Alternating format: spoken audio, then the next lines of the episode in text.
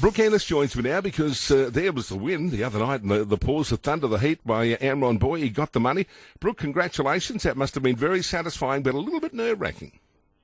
Yeah, it was. Um, yeah, it was a little bit nerve wracking. Um, I think you know, to be brutally honest, um, I think his run was a little bit disappointing. Um, you know, he found he found the front pretty early through the catching pen, and just didn't take off, I guess, the way he usually would. And the four is obviously um, quite a strong dog, which I know now. Um, I didn't know much about him before the race, but um, yeah, I think overall it, it probably had him beat on the home turn, and I think just his will to win and his chase got him there on Saturday night. But um, yeah, a little bit disappointing to be honest. Brooke, could there been travel and things like that just flatten him a little bit or not? Yeah, look, it looked like he, he travelled okay up, but I guess you know from the from the outside you you can only assume. So um, obviously we'll get him checked by the vet and probably run some bloods just to ensure that you know nothing has gone amiss. Um, he's obviously a dog that we don't want to take any risk with whatsoever. So we need to ensure that he's 100% before we get back up the highway with him. And, and look, if he's not, that'll be something we'll discuss, and he, he likely won't go back on Saturday night. But obviously that's um, still to come, you know, getting vet checked and things like that. As you said, though, the other dog obviously is a very smart dog, and it showed a lot of pace and a lot of tenacity. Yeah, it did. It, it, it really just got out after him, and um, like I said, I, I thought he was beat turning for home. Um, I thought he probably put in it, our dog probably looked a little bit funny up the back straight, whether he just wasn't handling the track or something. Like I said, something's gone wrong. But um, yeah, he that dog was quite brave, and um, I think he he he might have won a group race or run second in a group group race recently up there. So, how many times had your boy been to uh, Wenty Park before? Yeah, that was his third time. So he's trialled there solo um, a month or so out from the Million Dollar Chase, mm. and then we went back for the Million Dollar Chase and drew box eight, and he really didn't get into the race until late. Um, so look, it could just be a part of that as well. Wentworth Park is a it's a hard track. It's nothing like our tracks at home. The the boxes are different. It's tight. It's narrow, and you know it could well be that he just needs a few more looks at it. So. Brooke, what's different about the boxes? Do, do the dogs have to get down lower, or do they not see the lure as well? Yeah, I think that the um, the grade at the front is quite different to ours. Um, I think it is a little bit smaller, which is the part where the dogs see through for the um, you know before the lure comes past. So, um, but yeah, look, and in saying that, it's a whole different process. The kenneling process, the the post race, pre race stuff, it, it's very different to um, Victoria, and you know we're very lucky down here. We have some great great facilities and, and great processes. So yeah, look, it's all just a change. And the weird thing is, whenever you tell people about, say, rehoming a gap dog, you say to them, you know what, greyhounds are creatures of habit.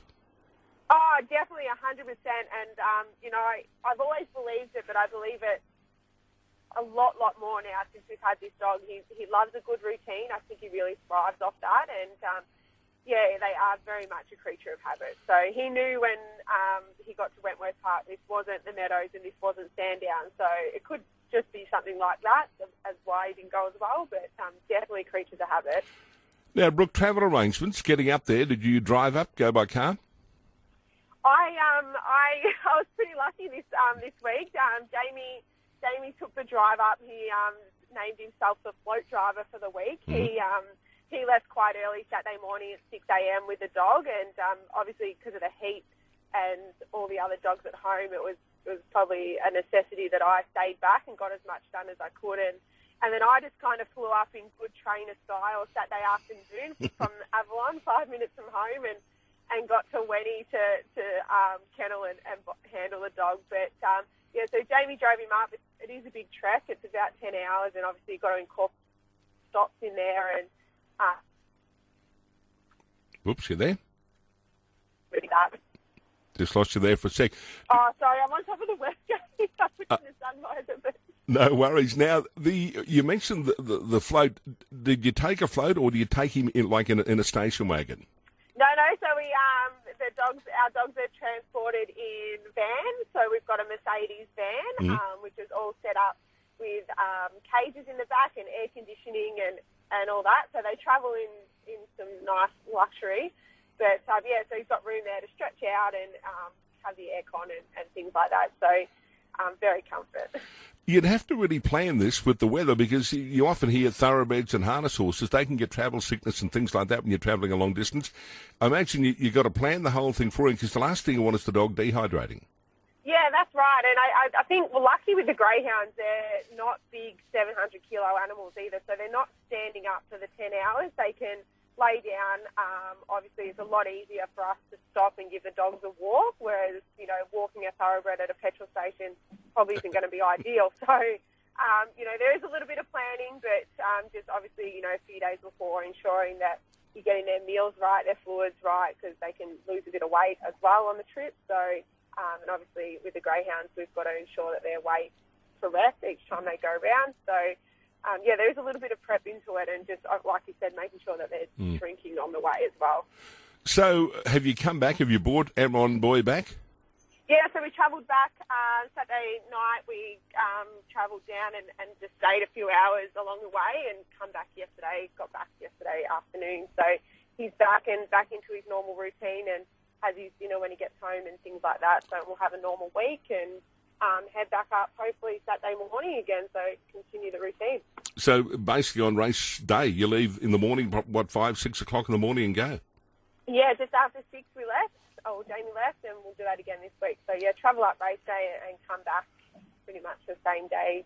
Um, you know, Sunday morning. And will the Queen fly in, or will you be travelling with the the other with your subjects? Oh, I'd like to say I'd like to stay on the Queen, but flying um, gets uh, out of Avalon is no. probably not as no. Queen style. But yeah, look, I'll um, I'll probably jump on that same flight again. You're nearly flapping your arms to help them take off, would it? so, but I, I, I, do do the drive back. Oh, that, that's that good. now, Amron Dan, what's happening with him? Yeah, he's um, he raced last week and badly again from the 600 metre boxes. Um, he'll probably um, go around at some stage this week. We haven't quite decided. He'll he's got to um, get checked by the vet as well, which is just general part of our routine. So, um, but yeah, for, for him, we'll look to head to the Australian Cup Series. He'll obviously race in between, but um, yeah, that's coming up in about a month's time, and that's probably his next main target. Whether we target some 600 metre races in between is yet to be decided, but that's where he'll go. And for Amron Boy, after the final of the Paws of Thunder, uh, you go on with him, or would he have a little uh, little let up, a little freshen? Uh, yeah, he might have a week or so off, and, and we're looking obviously the Temlees um, mm. just under a month away now, and obviously win the Group One at the Meadows. He should be considered for that invitational, and, and that'll kick off his Australian camp, uh, Australian Cup campaign as well. It's just amazing the prize money at the moment, Brooke. It, you you keep looking and you think when's it going to ease off, and it doesn't, which is wonderful.